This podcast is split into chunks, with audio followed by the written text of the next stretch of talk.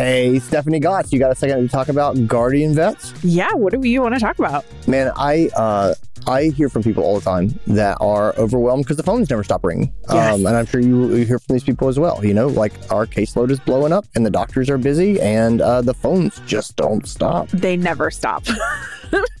that is a true story.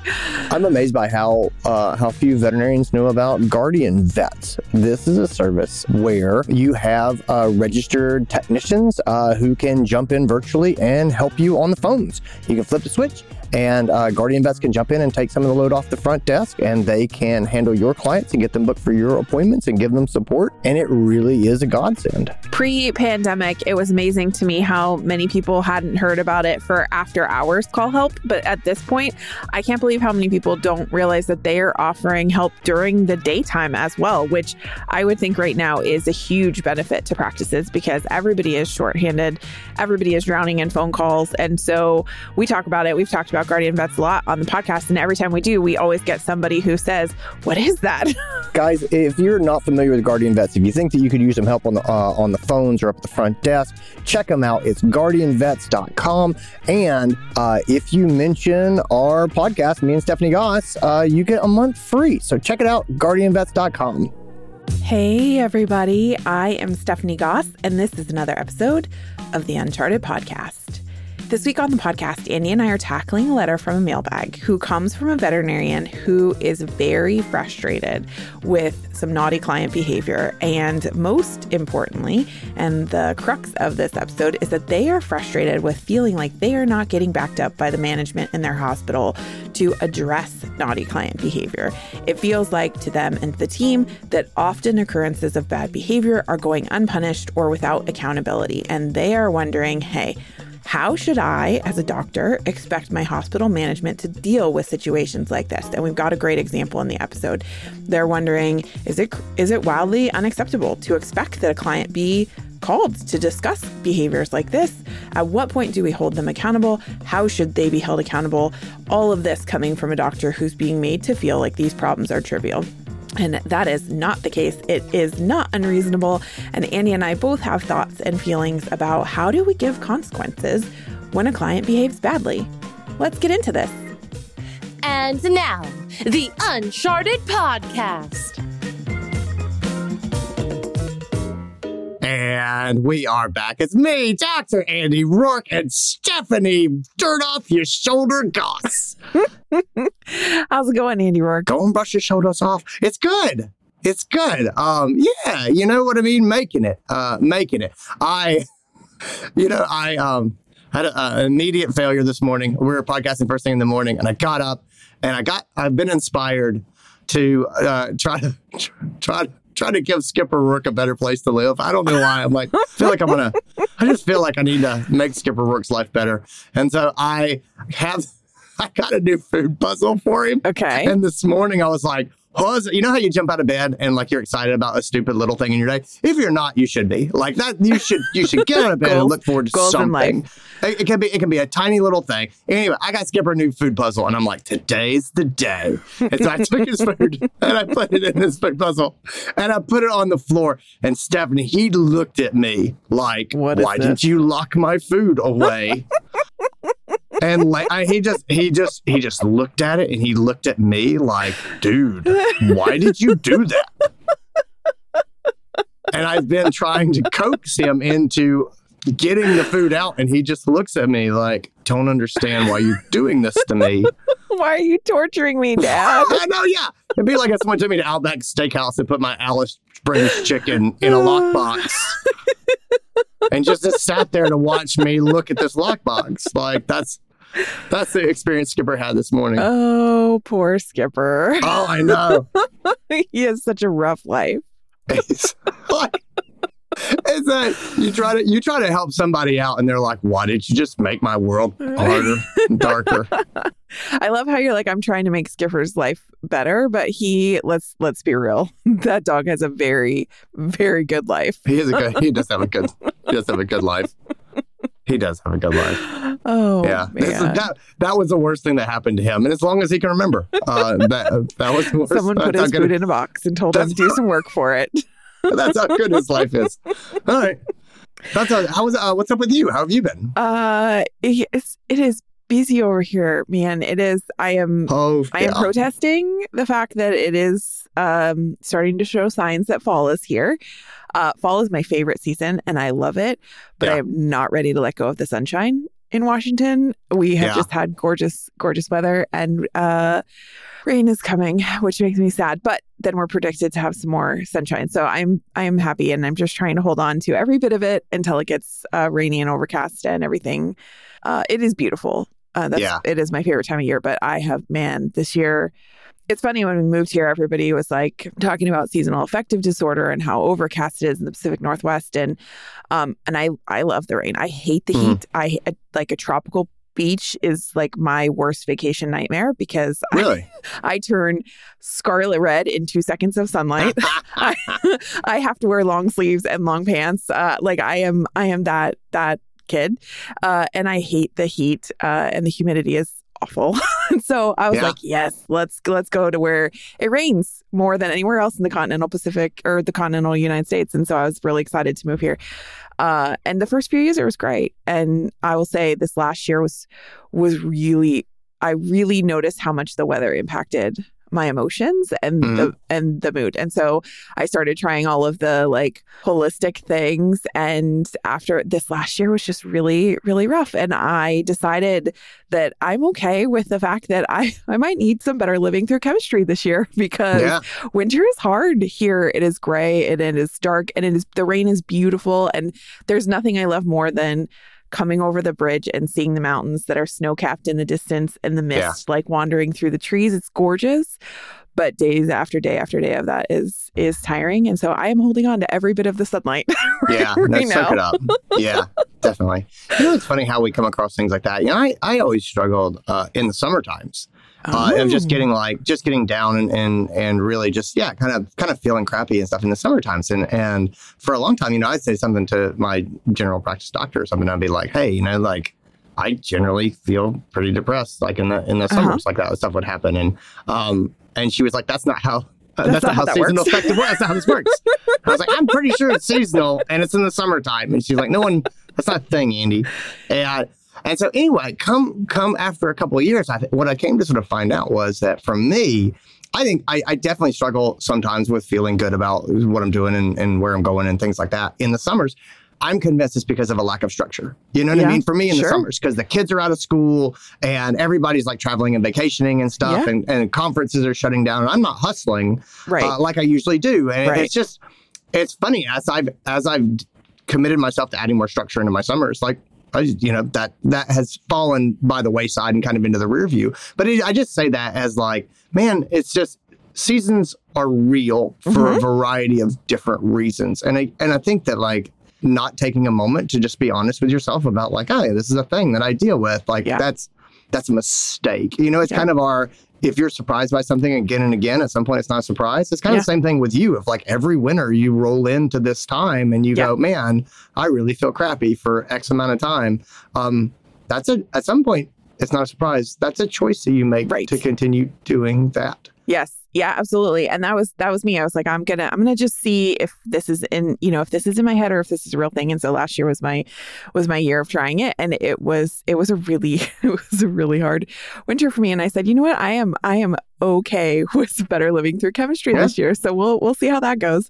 Uh, and uh, but yeah, it's uh, the seasons are changing. I heard fall is maybe coming to Greenville. I heard you guys are starting to cool off all of a sudden. Yeah, it's uh, it's uh, the the leaves are just starting to change right Yeah. now, so it's That's it's pretty it's pretty darn beautiful here, and it's I, I got up this morning and it was you know 60, 62 degrees when I walked Skipper, and uh, just you know beautiful and cool. I got my sweatshirt on for the first time in months, and yeah, Nice, nice. it's good. Let's get let's get into this. Yeah, I'm excited. So we have a question from the mailbag. Uh, y'all have been blowing that up, and I have a nice backlog for us to work through. So if you are listening and you're like, "Gosh, are they ever going to get to my episode?" We are we are working our way Going as fast as we can. big list.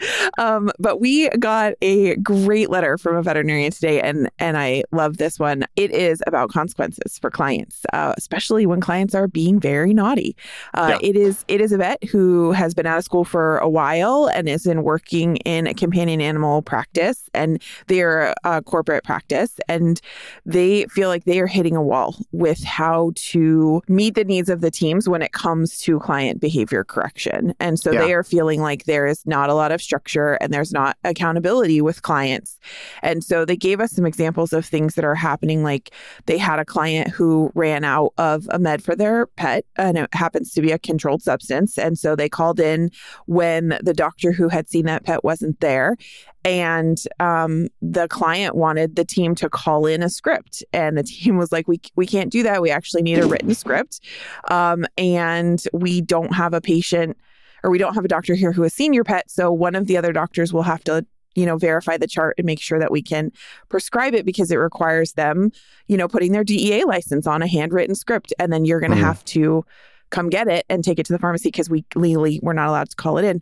And the client lost their mind on the CSRs and was yelling at them. And then they went ahead and filled the script for the client anyways. And then the client never showed up to pick up the script after yelling at the front desk and screaming at people on the phone.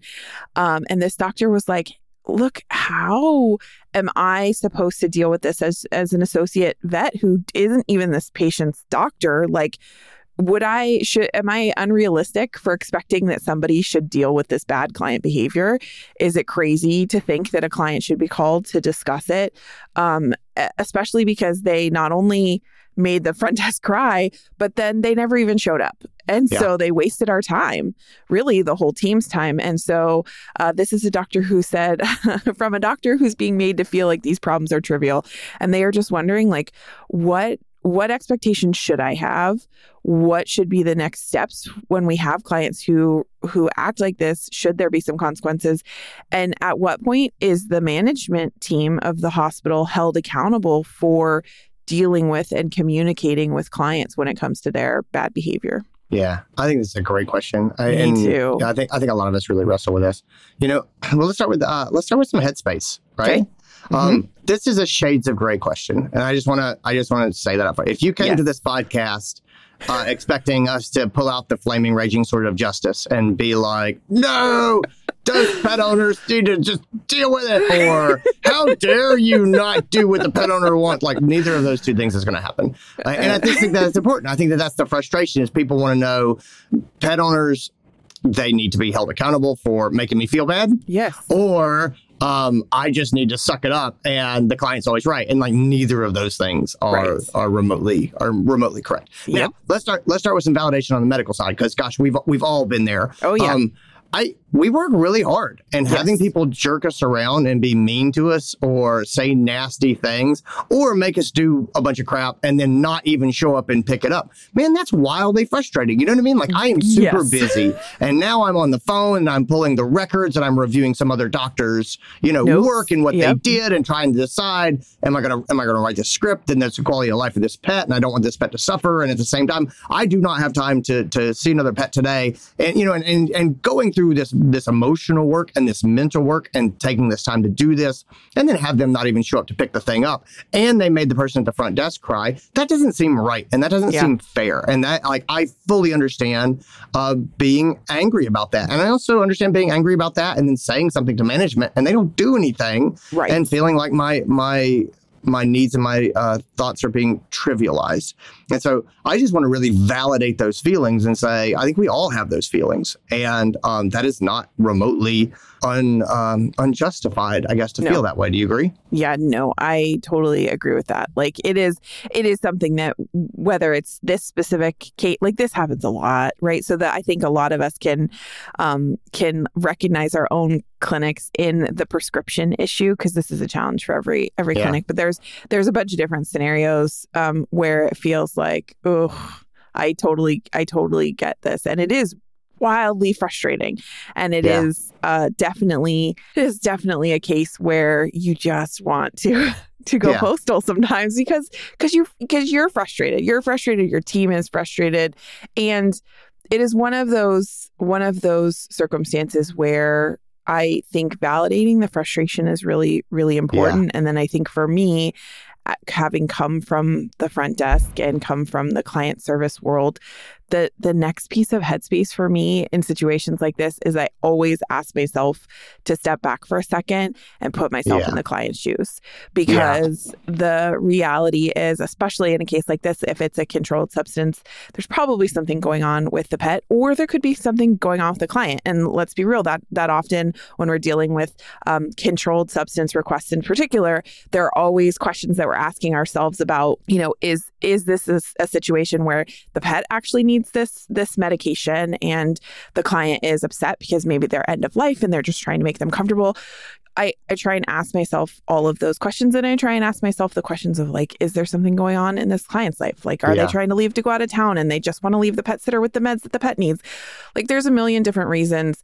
If I really ask myself to step back, that I could hallucinate why a client is acting maybe not their best behavior wise. And so for me, the second piece of space- headspace, it really comes to can I put myself in the client's shoes? Yeah. Because that leads us always to where we want to be when we have hard conversations, which uh, we'll get to when we get to action steps, but it is in that safe headspace where we can stand next to them or I can pick up the phone without my hand shaking because I'm not so angry, you know? Yeah. I've been that manager where I look at the charts and I read the interactions with the team and I'm just pissed. I'm like, why Yeah. are you screaming at my front desk team? And I pick up the phone to call that client and recognize that like my hands are shaking because I'm so angry. And I just make myself put the phone down and take it, Yeah. you know, because you you have to be in a good headspace to have those kind of conversations. Yeah, I, I agree. The other side of it for me is empathy. And so I, I got a story I, I want to tell uh, on, on this uh, just because it happened recently. And so um, I, uh, so, and you know this, Stephanie, but uh, a month ago, my, my wife found a little lump in her armpit. Um, it was this tiny little BB sized lump. And uh, jump ahead 10 days from that. And uh, we had worked it up and gotten CT and, and biopsies and stuff. And and wanted to know what this what this thing was. And so Stephanie had flown into town, and Ron Sosa was there, and we were doing strategic planning stuff for Uncharted, and we were uh, at the Westin in the boardroom, and we were working on strategic planning. And my wife had just gotten results, which I, we didn't know were coming. Right. And so she had pulled over. Uh, she, she'd been driving, so she just came on to the to the Westin where we were working, and she came and she got me, and she told me uh, that the results had come back, and she has uh, invasive carcinoma, uh, which is not which is not good. Right. Uh, not in the grand scheme of good and bad, not Right. not, not good. Not the worst, Right. right. Of the sucky things, it's a pretty good sucky thing. Like Right. of the sucky things, it's pretty good sucky thing. yes. Um, man, uh, but she she came and got me and, and told me out in the hallway and we talked for a while and after a while it was you know she it was time to go on with our lives. Right. Right? That's kind of a funny thing about cancer is like not a whole lot you can do. You Right. just it's it's waiting and making decisions and then waiting and you know and it's just it's kind of the the uncertainty is really pretty terrible. Anyway, um, I came back to the room and I said, guys, I need to I need to take a break. Uh, and I and I went for a, walk. And so my wife went went back to work and and I went for a walk. And so I'm walking through downtown Greenville. And I go to this coffee shop because it was there, and I was sort of like, you know, I just I, Right. Was looking for something to make me feel Yep. better. And so I walk up to the desk, and I, and I and the guy behind the counter looks at me and he says, "Hey, buddy, how's your day going?" Yep. like that. Yep. And my thought was, I just learned that my wife has cancer, right. and I'm not sure how I'm going to tell my kids. Right. How was your day? You know, like, like that was what I thought. Yeah. And I, of course, I didn't say that. I, I think I just flat out said, "I'm good," which was Yes. not true. Right. Uh, I'm good. And then he, you know, and then he went ahead and he was like, "Oh yeah, you know, we're we're just making coffee right now. It's going to be a couple minutes." And I Right. said, "Okay." And I waited and I got my coffee. And I just, but I thought about that. In all seriousness, I thought about that. Of like how surreal that moment was sure. of this guy saying, "How's your day?" Yes. And me going, 10 minutes ago, I got news that absolutely rocked my world. Right. How are you? Um, and I, I thought about that a lot since that time because I wasn't mean to that guy, no. but Yeah. I, but I was, boy, he, and he had no idea, Right. no idea. Right. And, and I just asked myself, how many times have I talked to someone who's just had their world rocked? Right. And I had no idea. Yeah. I said, "How you doing?" And they said, "Fine."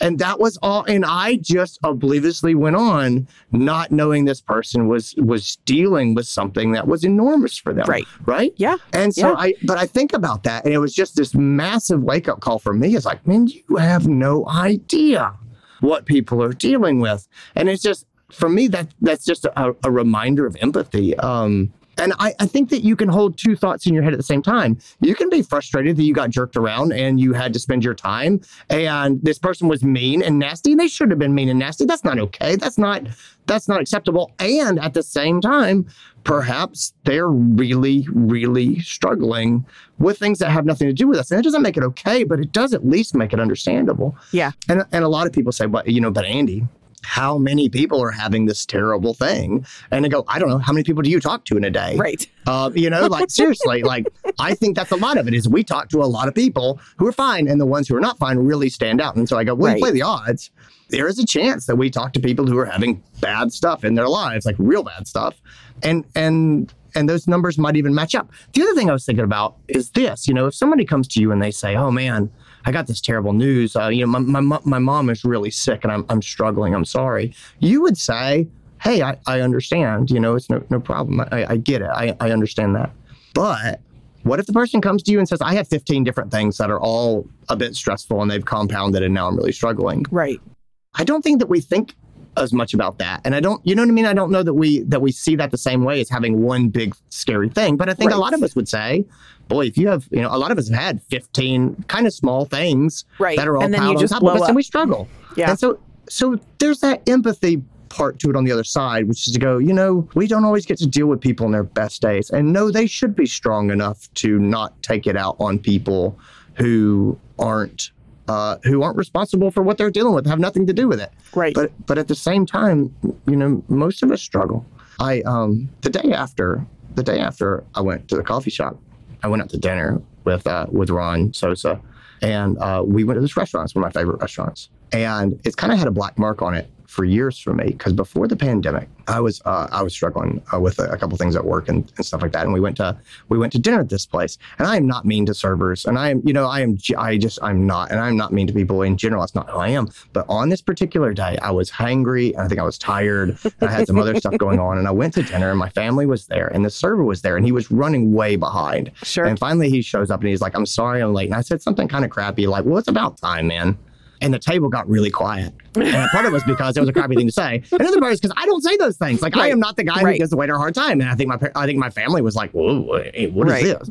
And um, and I said, and I will tell you, I felt bad about that for years Sure. for years, I was like, I remember when I said that, and I remember the table got quiet, and I remember feeling crappy afterwards. Like, why did I say that? And so anyway, uh, the day after I had gone to the coffee shop, we go we go back to this restaurant, and that waiter is Oh, waiting on our table. I it. recognized him immediately. I was like, that's the guy. And then as the uh, as the as the meal went on, at one point I got up and I caught him. Uh, off by the kitchen, and I said, Yeah. "Hey, have you been working here a long time?" And he said, "Oh man, like four years." And I said, Listen, you don't remember me. But a couple of years ago, you waited on table and I said something really shitty to you. And I just want to tell you, I mean, I was, I was, that had nothing to do with you. I, I, I have felt really bad about it ever, ever since then. I think back and I'm like, I regret that I did that. Sure. And he, he laughed and he said, Oh man, he said, You don't have to say that. He said, he said, everybody has their moments. And that's what he said. Yeah. And I just thought about that. of like, everybody has their moments. And so anyway, so I put that down again as saying, you know, I am someone, I cannot say that I'm someone who has never been an ass. You know what I mean? Yeah. Or said something mean. And that's not who I am. Yeah. And that's so, it's so rare that I remembered it and it bothered me. Yeah. Like to the point that I remembered the guy, you know, it was post pandemic, you know, when I saw him. So it's been two, it's been two to three years since this thing happened. I still remember that guy. And like, that's how rare it is for me to act that way. But man, it really bothered me. And he just said, man, everybody has their moments. Mhm. And so, anyway, I, I know it's a long way to go, but I think this is important. It's just an important concept I think a lot about as I sort of deal with, you know, with my wife having cancer and stuff. Is go, yeah, you, everybody's. I've said for a long time, everybody fights a battle we don't know anything about, and I go, yeah, Yes. that's uh, that's true, and I just just want to make it clear. So anyway, sorry, I don't mean to to to overplay that or anything, but No, it I- just something I've been thinking a lot about recently, and I go, yeah, I get it. Um, and I, I've been on both sides of this, and it is frustrating. But I just I think that best headspace is to say you, two things can be true at the same time. You can be wildly frustrated that your time is wasted, or that someone's not treating you well, or that they're behaving in a way that they should not behave. Objectively, they are Sure. being a jerk.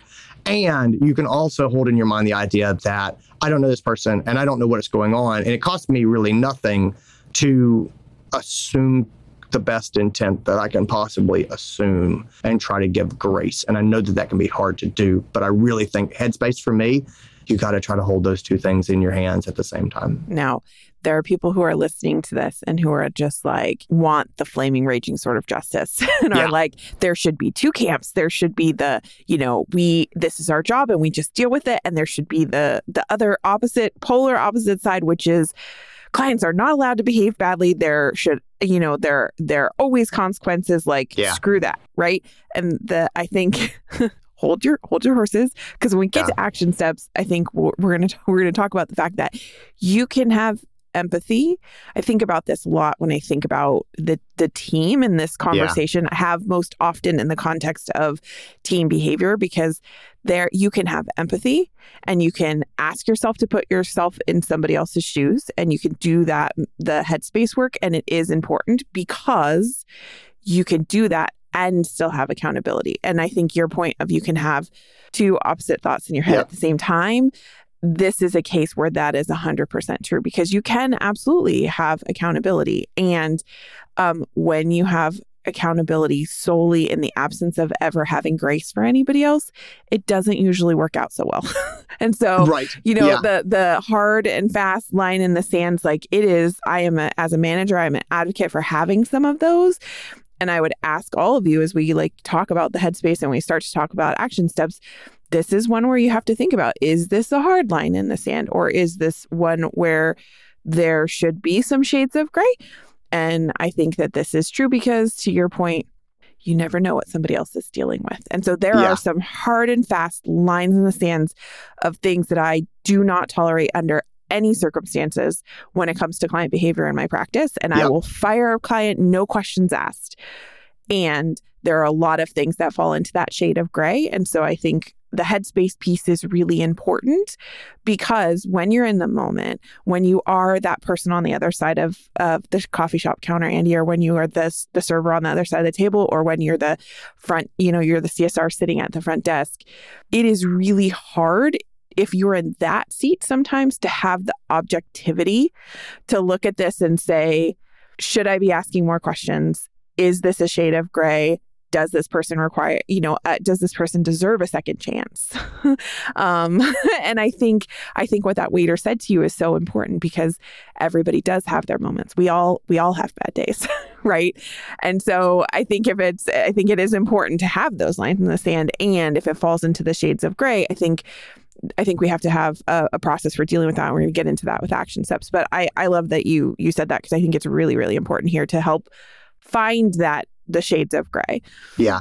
Well, you know, and, and I'm really glad you said it too, because that is that is a key, key point we really have to, to to make here before we go into the break is you can have a good positive headspace and also make changes right uh, to protect yourself and you can also say i you know what i I hear you. I'm assuming the best intent possible, and yes. I'm not going to continue to be treated this right. way. And yep. I, again, so I don't want anyone to think that Andy, like that Andy's saying, "Oh, we have to suck it up because the client might have gotten bad news today." No, I'm not saying that. I'm just saying it helps me to look at this in a more positive way and to not feel so bad that like I was taken advantage of and my time was wasted if I can give some grace to the other person and just just assume that we don't know what battles other people are fighting. That is true.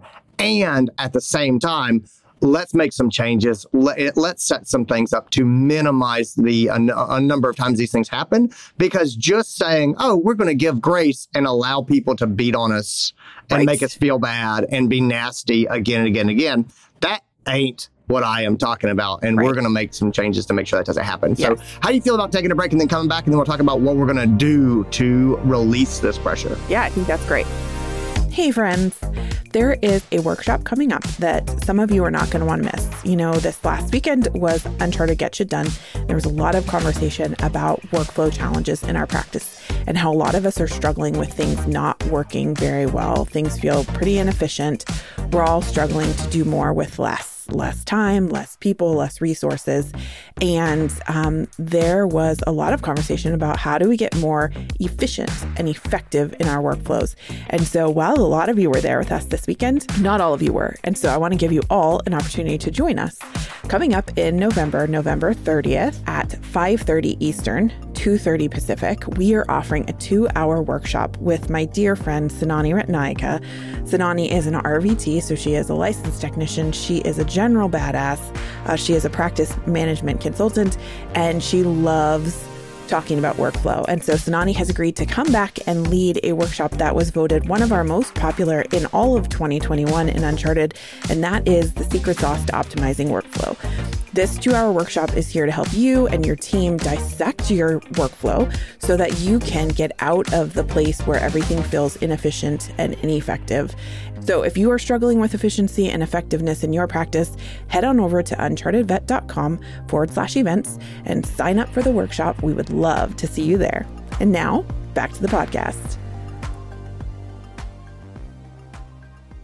Okay, so let's get into some action steps here, right? So we've talked Okay. about this. We're talking about giving grace. We're talking about balancing uh, our need to be treated with respect and feel like our time is valuable with the fact that we're dealing with human beings. We have no idea what's going on in their life, and we want to give grace. Um, what can we actually do here besides suck it up, which is not the answer that anyone is looking for? yeah. So I want to look at the questions, uh, the questions that our, our frustrated doctor asked, because I think they're really good ones. Um, and to, to kind of walk ourselves through the action steps. And I think, uh, I think we'll get to all of the main things that I think you and I both would be thinking about. How do we solve this? So the first question they asked was, how should a DVM expect management to deal with this client? Right. And, and for me, the action part is should is a dangerous word, but Yep. where Totally. I want us to start here is that you can use you can use transformational cab- vocabulary here. So should is very dangerous because you Mhm. should think a lot of things should happen, but that isn't that isn't always reality, right? Is it is it unrealistic to expect that management would deal with a client who is acting X, Y, and Z? That's a great question Mhm. would would they would they deal with this um, because it asks it asks them to think about it not that you're implying that you think that they need to be doing something then different than what they are doing but you're asking them a question of like would we deal with this client behavior and so from an action step perspective it's a great question to ask from a team perspective right? Like what Mhm. what would we tolerate? What would we not tolerate? Um, and that's a great place to start figuring out some of those how do we how do we treat each other? Um, and how do we expect our clients to treat us? Um, because i think that there are some things when you start to talk about it as a team and where i'm going with this is a huge part of this for me is you have to have you have to have the discussion so that you can clearly explain your expectations to your team and to your clients and have some Yeah. some policies. Andy knows that I love I love policies and protocols and structure because it allows your team to deal with these kind of things and know what the expectation kind of should be. It resolves that four letter word piece of the should because it, it, it is outlined like the team knows Yeah. how you expect as a manager that they would that they would handle it. So I would start by asking some of those questions about like would what would we tolerate? What would we not tolerate?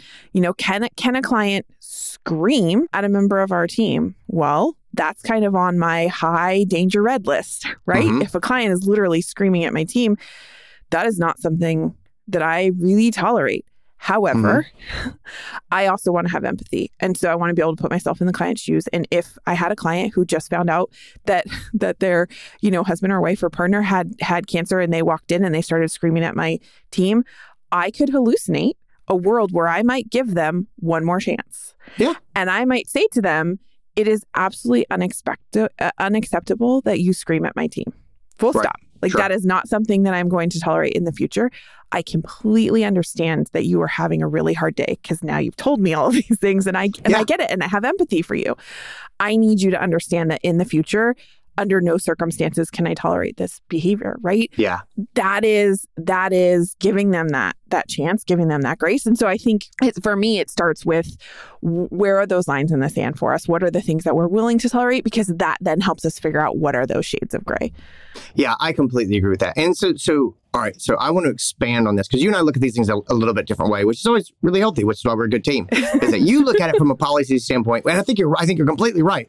Right? Again, like we go back to this all the time. if there's a surprise it happens again and again, at some point it's not a surprise, it's your business model. Right. And people getting angry is not a surprise for any of us. Right. And like, I wonder if there's shifting social norms going on, right? We see like you people people at restaurants are are worse than they've ever been. Yes. The videos of people on airplanes, for God's Yes, sakes, are awful. what in the world is going on with people? Yeah. But but this seems to be a thing that um that is happening, and so Yes. you can't act like oh this this never happens. And so what I would say is when people get angry, what what are we doing? Right. You know. We, so I, I have an angry client course, which is made for teams to take together and talk about getting on the same page when they're dealing with angry clients. And, Yep. and it's over at the drandyroark.com site. And um, I the reason I made it as a team training is because we need there's not a right answer. It's what let's all get on the same page and understand what the expectations of our clinic are and how we do these things. And so I really want to make this a discussion based team thing that we would do during during staff training and stuff. And so so I make that. But one one of the big things that we talk about is um, angry clients. You never know why they're going to be angry, and you never know what they're going to say, and you can't really prepare for that. But the one thing you can prepare is what are your systems for receiving angry people and dealing with them. Right. And a lot of us just don't have that. We're like, we're just going to wing it. And I go, okay, I think to your point, it's time for some protocols, which Yeah. is just what happens? Uh, how do we set expectations? Who does this person get uh, talked to? Right. How do we escalate concerns? What is Right. the front desk empowered to deal with? You know, what goes to the doctor versus what goes to the manager? How does that work? And there's not a right answer. It really is who is your personnel and what is your culture and how does your practice work and just figure that stuff out. So, but if you don't have that stuff, I think you just figure it out. The other part of the protocols where I would say this is where this is this is really where where I I tend to immediately go to because it's where my head is is is the expectations extended to the pet owners. And so I am all about signposting and signaling and setting expectations to pet owners. I really like patient bills or uh, client uh, bills of rights and responsibilities Yep. and responsibilities, meaning this is how you'll be treated and this is how you're going to treat us. And this is what how we work together. And if you can't abide by this, then then you're not going to be able to be seen here. And I just I think that that's really important. I see more and more of those things uh, going into the hospital. Um, you know, that stuff is up in the waiting rooms of, you know, we expect to be treated with respect. And, you know, raising your voice is not is not acceptable. And they like there is clear communication uh, about what is acceptable and what is not. You know, we had a um, we had a hospital in Uncharted talking recently because they're a walk-in practice and they just do walk-ins, but now they're splitting. They're doing a wellness section Sure. and a emergency urgent care section, and they're both walk-ins, but they're two different doctors. And so they were already having this problem of people coming in and seeing other people who came in after them getting seen before them and Right. getting mad. So imagine someone comes in with urgent care and someone else comes in after them for wellness. Well, the wellness doctor is moving faster, has less going on, and the wellness thing goes straight back. You can imagine the urgent care person getting angry. And that's what was happening. And so in the hospital, I had seen in the waiting room these signs that said this waiting room serves multiple services. People may not be seen in the order that they are brought into the waiting room. Yeah. And but that that sign exists for a reason. It exists Right. because there was stress or frustration over that at some point in some way. Yes. Uh, and so that type of signposting, at least just literal signposting, but but that type of signposting of this Yes. is what we expect, this is how we want to be treated with. I think setting those expectations is really important and saying this is what we expect from you and what you can expect from us. And I think that you can hold you can hold clients accountable to those standards when those standards are communicated. Yes. I think it's much harder to say, "Hey, you were really mad at my front desk," and I would say, I'm "I wasn't mad." And they would say, "Well, you made my front desk person cry," and I would say, "Well, your front desk person is overly sensitive." and, and you see exactly how this, you know, how the, how this would go, and you go, "Okay, this is this is useless." Um, Right. What are the standards that we can set and we can communicate um, to set ourselves up for success so we can have productive conversations so we can talk about policies not just how you made me feel and how i interpreted what you said i Yes. think that that is absolute groundwork basics for being able to handle these types of situations And I'm going to step on a soapbox here for a second. yeah do it um, Do it. from a, from a manager perspective, and this is where I'm going. In, in addition to policies and protocols, um, I'm gonna I'm gonna step on the documentation uh, soapbox for a second because um, this is where you. The reality is, we want to. Um, we want to think the best and we want to assume good intent. And as a manager, to what you just, my point goes to what you just demonstrated, Andy, which is that I can't argue with a client about what happened if I wasn't there, yeah right?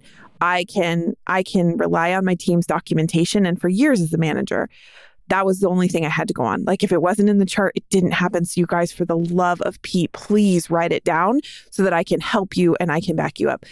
Y'all, we live in an age of technology. If your clinic does not have cameras and if you are not recording your phone calls, you are doing a disservice to your clients and you're doing a disservice to your team because you can't do your job as a manager and help on either side if there's not documentation. And Yeah. so there there are rules and regulations and it is your responsibility as a manager to know what the requirements are in your state, but in this day and age, especially if you have a clinic where you have late night hours or you run skeleton crews, you need to have cameras and you need to have recording on your phone calls because then it becomes a no-brainer to be Mhm. able to, sh- to to document along with the client and make them a part of the conversation. Okay, well, I, I listened to the phone call and I would love to share it with you um, so that we can figure out how we're going to resolve this, right? Because what you said happened and what I'm hearing on this tape um, feels like those are two different things. And I want to figure out where the disconnect is, right? You can Yeah. make them an active partner in that conversation in a way that you absolutely cannot do if you are not present. And let's be real, I don't know about you all, but as a manager, I cannot be everywhere. All the time. But but despite the fact that my kids think I have back eyes and I can see everything that is happening, whether I'm looking at them or not, I can't be in 10 places at once. And Yeah. that is that is something that it is um I have talked to a lot of managers and a lot of practice owners who are like, I don't want my team to think I'm spying on them. I don't want my clients to feel like they are, you know, being watched.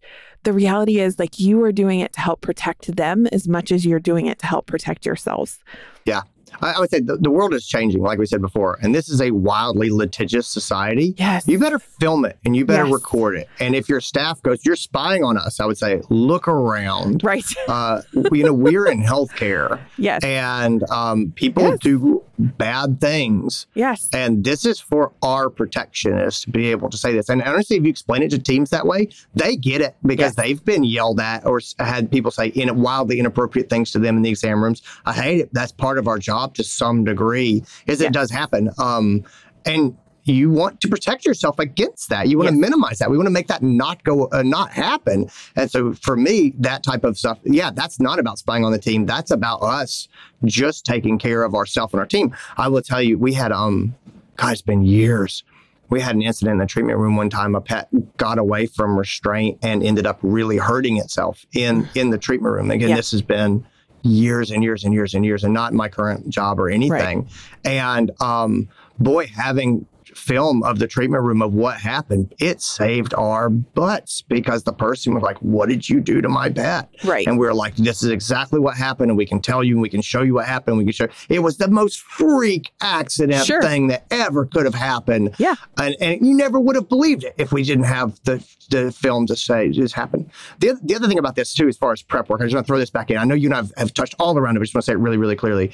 Um, you should have an idea, not an idea, you should have a policy about what constitutes abuse versus bad behavior. Yeah. And I just, I, I think we've said that. I think we said that, but I just want to make real clear Yes. that we say it. Um, when I talk about dealing with this, I'm not talking about abuse. I am talking about bad behavior. And so I am not talking about um, how to empathize with people who threaten violence, make death threats, make racial slurs, Yes. or homophobic, transphobic, whatever, Yes. whatever your things are, whatever your lines are. That's not a let's see how it goes. Let's talk to the person. No. It is totally Yes. fine to say no. This constitutes abuse and it is immediate termination. And you, you should know what those things are, and everybody should know what those things are. Um, but but anyway, I, I just I just want to be real clear about that. It's like when we're talking about shades of gray, don't think that we're talking about worst case behaviors. That's not shades of gray. That's Right. abuse, and that's Yes. not acceptable. Yes, and the last piece on my technology soapbox was um, the I I heard uh, this is not something I have done in my clinic, but when I heard this, I thought this was totally genius. So if you are uh, monitoring and recording your client calls, there is uh, something that I have seen more and more clinics start to do, which I just think is brilliant, uh, which is have a voicemail box set up to support what your abuse policies are. So as a CSR, I've been there where I've had the client who is acting crazy and is crossing the lines where I have still had to try and maintain professionalism and, you know, say, sir, I need you to calm down. I can't talk to you if you're speaking to me like that, you know, and try and in the moment navigate those waters. And uh, there are clinics that have a voicemail box set up so that when a client crosses that line, if you're being if you're being um, sw- sworn, you know, if somebody's swearing at you, if they're shouting racial slurs, whatever, where the CSRs can hit the button and send the client to the voicemail that then picks up and says, you know, that you've reached our zero tolerance line. And for the safety and well being of our team, our animal hospital has a zero tolerance policy for these things. This phone call will be reviewed by a member of our management team, uh, you know, before we can continue services. The CSR has a way to navigate out of that. And then the client knows this is what the follow up is going to be, you know, because in that moment, like the adrenaline rush gets going. And I've been the CSR that feels really empowered to have those conversations and still I'm like shaking and I'm just trying not to cry and I'm like I need you to calm down right? And I just thought that that was so brilliant and I was like as a manager how how great would I feel? Like I would have no problem taking those voicemails um, and being able to look at the caller ID and reviewing the call and reaching out to that client and saying I've reviewed the tape and this this crossed our zero tolerance line. Um, where would you like your records forwarded right? Like that is an easy conversation for me to have if I have the ability to review that with my team. So I'm gonna step off the soapbox for a second because we have a bunch more, uh, I think, solutions to talk about. But man, if you are not um, taking care of your team and your clients by by having some surveillance in your practice, you are missing a giant trick. Yeah, I, I think that that's that's a great that's a great great point. You know, I also want to want to bring this back around to sort of the shades of gray conversation. Uh, I think that people's I, I can I can give grace to people having a bad day and having a bad moment. At some point, a pattern is a pattern, and Yes. that's not a bad day. That's Correct. your behavior pattern. Correct. And so I, I really think that documenting these types of interactions is really important. I have a multi sort of a multi-strike process where you say, if you're unhappy, I get it. If you're unhappy three times this year about different things, I don't think that we're meeting your needs. Yep. And I'm going to recommend that you seek services somewhere else. Yes. Uh, and so I, I do think that there there should be some patterns and policies for documenting these interactions and, and just just to let people know kind of what they're walking into, but also just to have a track record so that later on I can say to this person, hey, listen, I have documentation here that you had an interaction uh, with the front desk, you know, back in January. And then in March, uh, there was also uh, notes here about you being very angry when you called about these things. And now here we are in October, and this is uh, this is a, a third issue that is really not being resolved very well and that you're very upset about and we are not agreeing on. I really do think that we've reached a place where you may be better served somewhere else. Yeah, I I love that, and I I am the same. And uh, you're speaking my nerd love language, Andy, because um, I can't tell you how many times I've had conversations with clinics where they're like, "But client communication documentation doesn't belong in the medical record," and I look at them and go, "Are you crazy? like I don't know how you're running your business, but if." In this day and age, if you are not doing something to document your interactions and um, things that happen with your clients. Like, I feel sorry for the board lawsuit that's waiting to happen someday because that's just the society that we live in. Yeah. and so, I ha- have a system, have a way, have a have a process, and it has to be cannot be something you make up on the fly. Yep. Cannot be something that you uh, telephone out to the members of your team. Like this is a huge part of your staff training. Every member of your team has to understand what are your policies, what are your protocols when it comes to client behavior. How does it get documented? How do you how do you flag it? Because I'll tell you, being the manager, looking at a 30 page chart and trying to look back at 10 years of client communication notes and hope that I might pick out instances in the past where they behaved badly because the CSR is telling me, "Oh yeah, every time Mr. Smith is here, he yells at the front desk." And then I'm like, "Okay," and they're like, "Oh yeah, we documented it in the chart." But but documented it in the chart means bearing in 10 pages of chart notes and I have no way Mhm. to you know I'm, I'm hoping that i can pick that out of the chart right so so there has to be policies and and protocols that support documenting these things so that it is really easy like you said andy to figure out what is what is the pattern because if mr smith was here five years ago and had a bad day and now he's here today that might be two strikes Yeah. am i going to fire him because five years apart he had two bad days Yeah. I don't know. Exactly. Maybe depends on what's happening today, but probably not. And and this is where the front desk and in particular because they bear the brunt of the bad client behavior where they struggle because they're like, "Man, it says in his chart that he, you know, had this incident 5 years ago and here he is yelling at the front desk again and you're not going to do anything about it."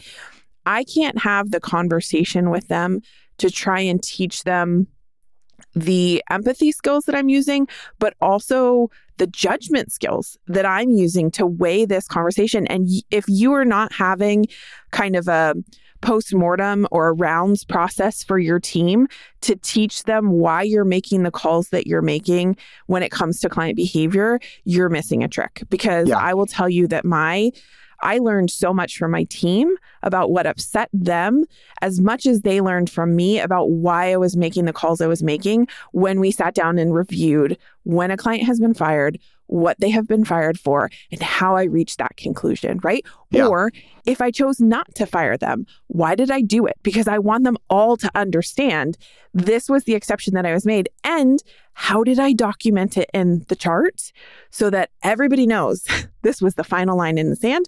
This is Mhm. exactly what I said to the client. They know what the the consequences are going to be moving forward, and I am not afraid to let it rip moving Yeah. forward if they if they cross that line because there should be some sort of this is again should is a dangerous word, but in in my in my world, I don't think it's I don't think it's crazy. And, and our doctor who wrote in asked, is it wildly unex, uh, uh, unacceptable to expect that a client be called to discuss their their threatening behavior? No, for me, full stop. The answer is no.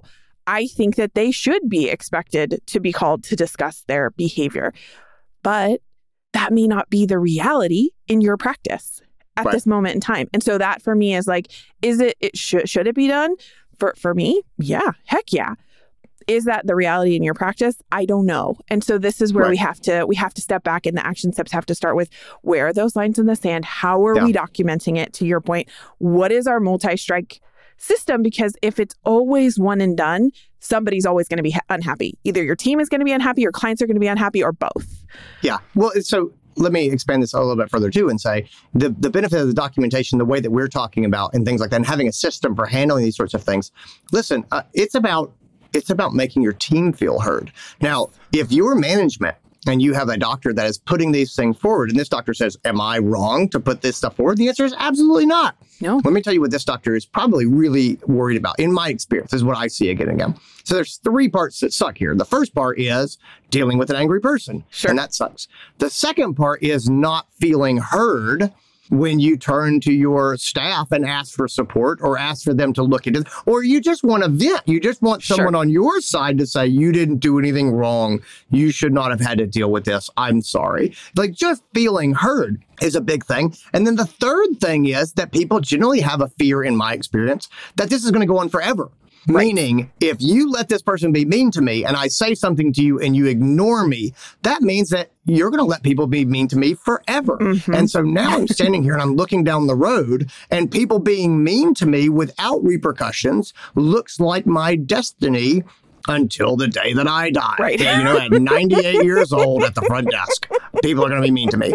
And from a management thing, you better make people not feel that way. Right. They need to know one, that now every case is going to be different, and you might not call this person, right? I, I don't know. It depends on the specifics and blah, blah, blah, and what your capacity is and things like that. You might not call them, but you better make this doctor feel heard and feel that their uh, concerns are valid and important. And two, you better make them know that they're, this is not going to be their life and it's not going to be acceptable going forward. And if you don't do those two things, you're going to lose your doctor.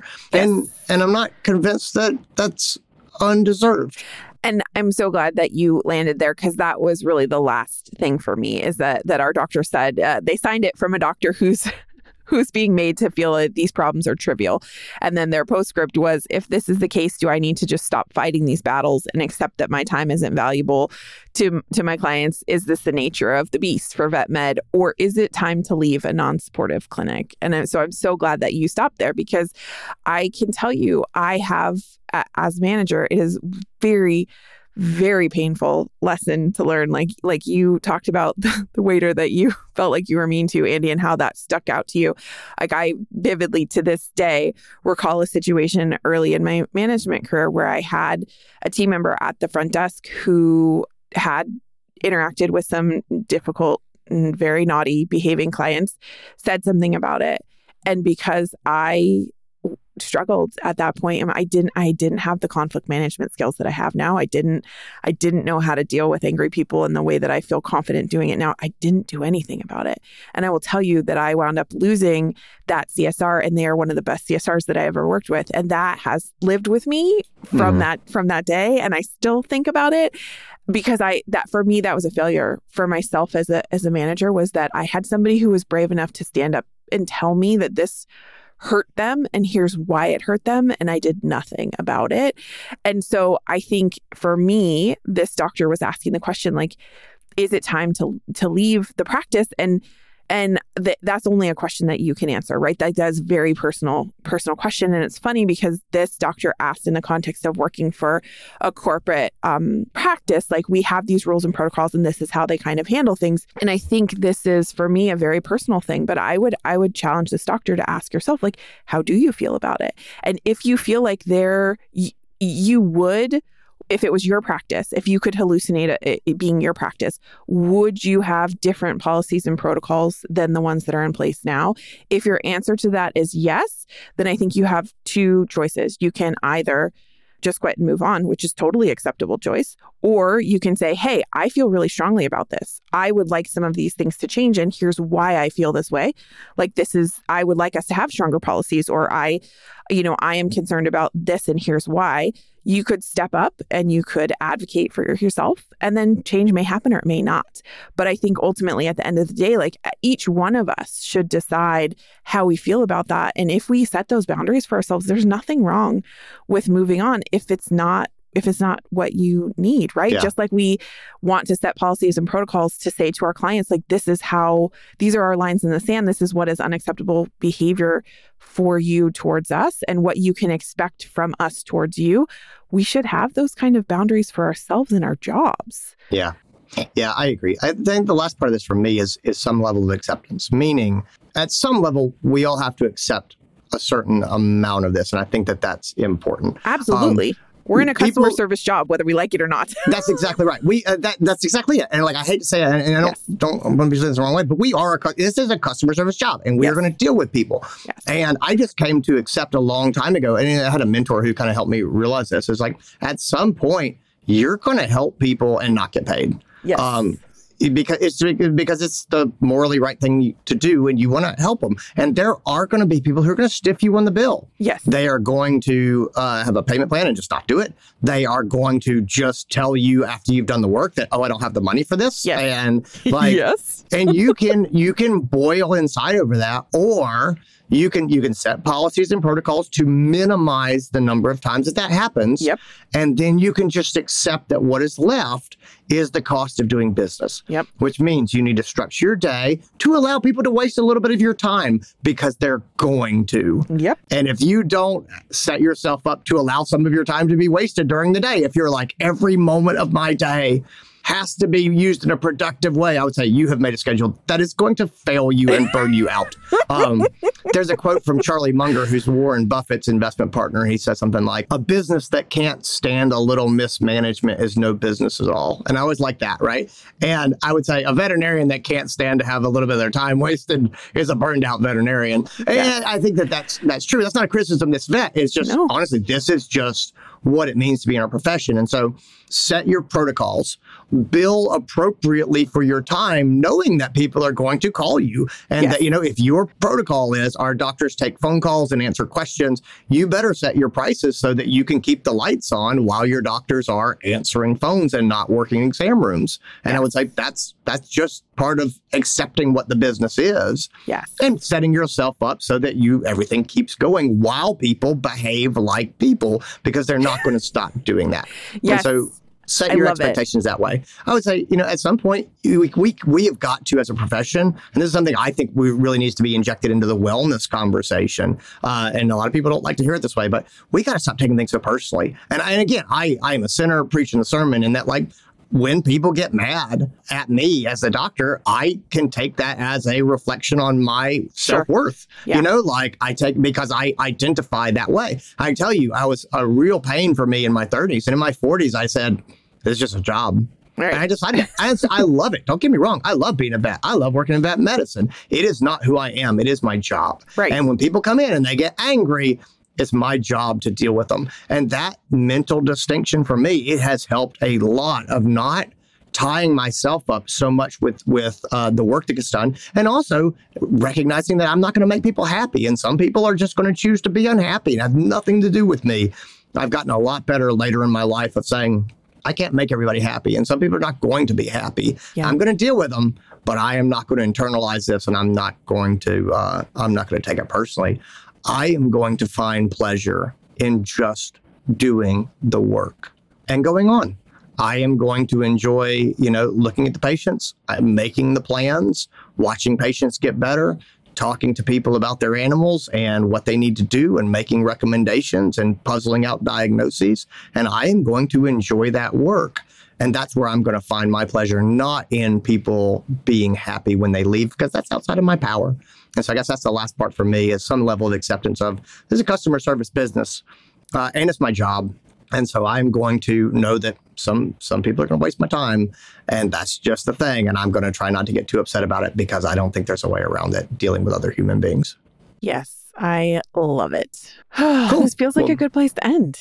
Yeah, no, I think I think I'm good with that. I hope uh, I hope that was helpful. Um, yeah, I hope that was helpful. Uh, it's uh, you know we're definitely in shades of gray.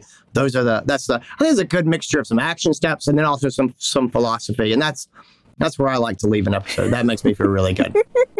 Take care, everybody. Have a fantastic week. See you, everybody. Well, everybody, that's a wrap on another episode of the podcast. Thanks so much for spending your time with us. We truly enjoy spending part of our week with you. As always, Andy and I enjoyed getting into this topic. Um, I have a tiny little favor to ask, actually, two of them. One is if you can go to wherever you source your podcasts from and hit the review button and leave us a review. We love hearing your feedback and knowing what you think of the podcast. And number two, if you haven't already, hit the subscribe button. Thanks so much for listening, guys. We'll see you soon.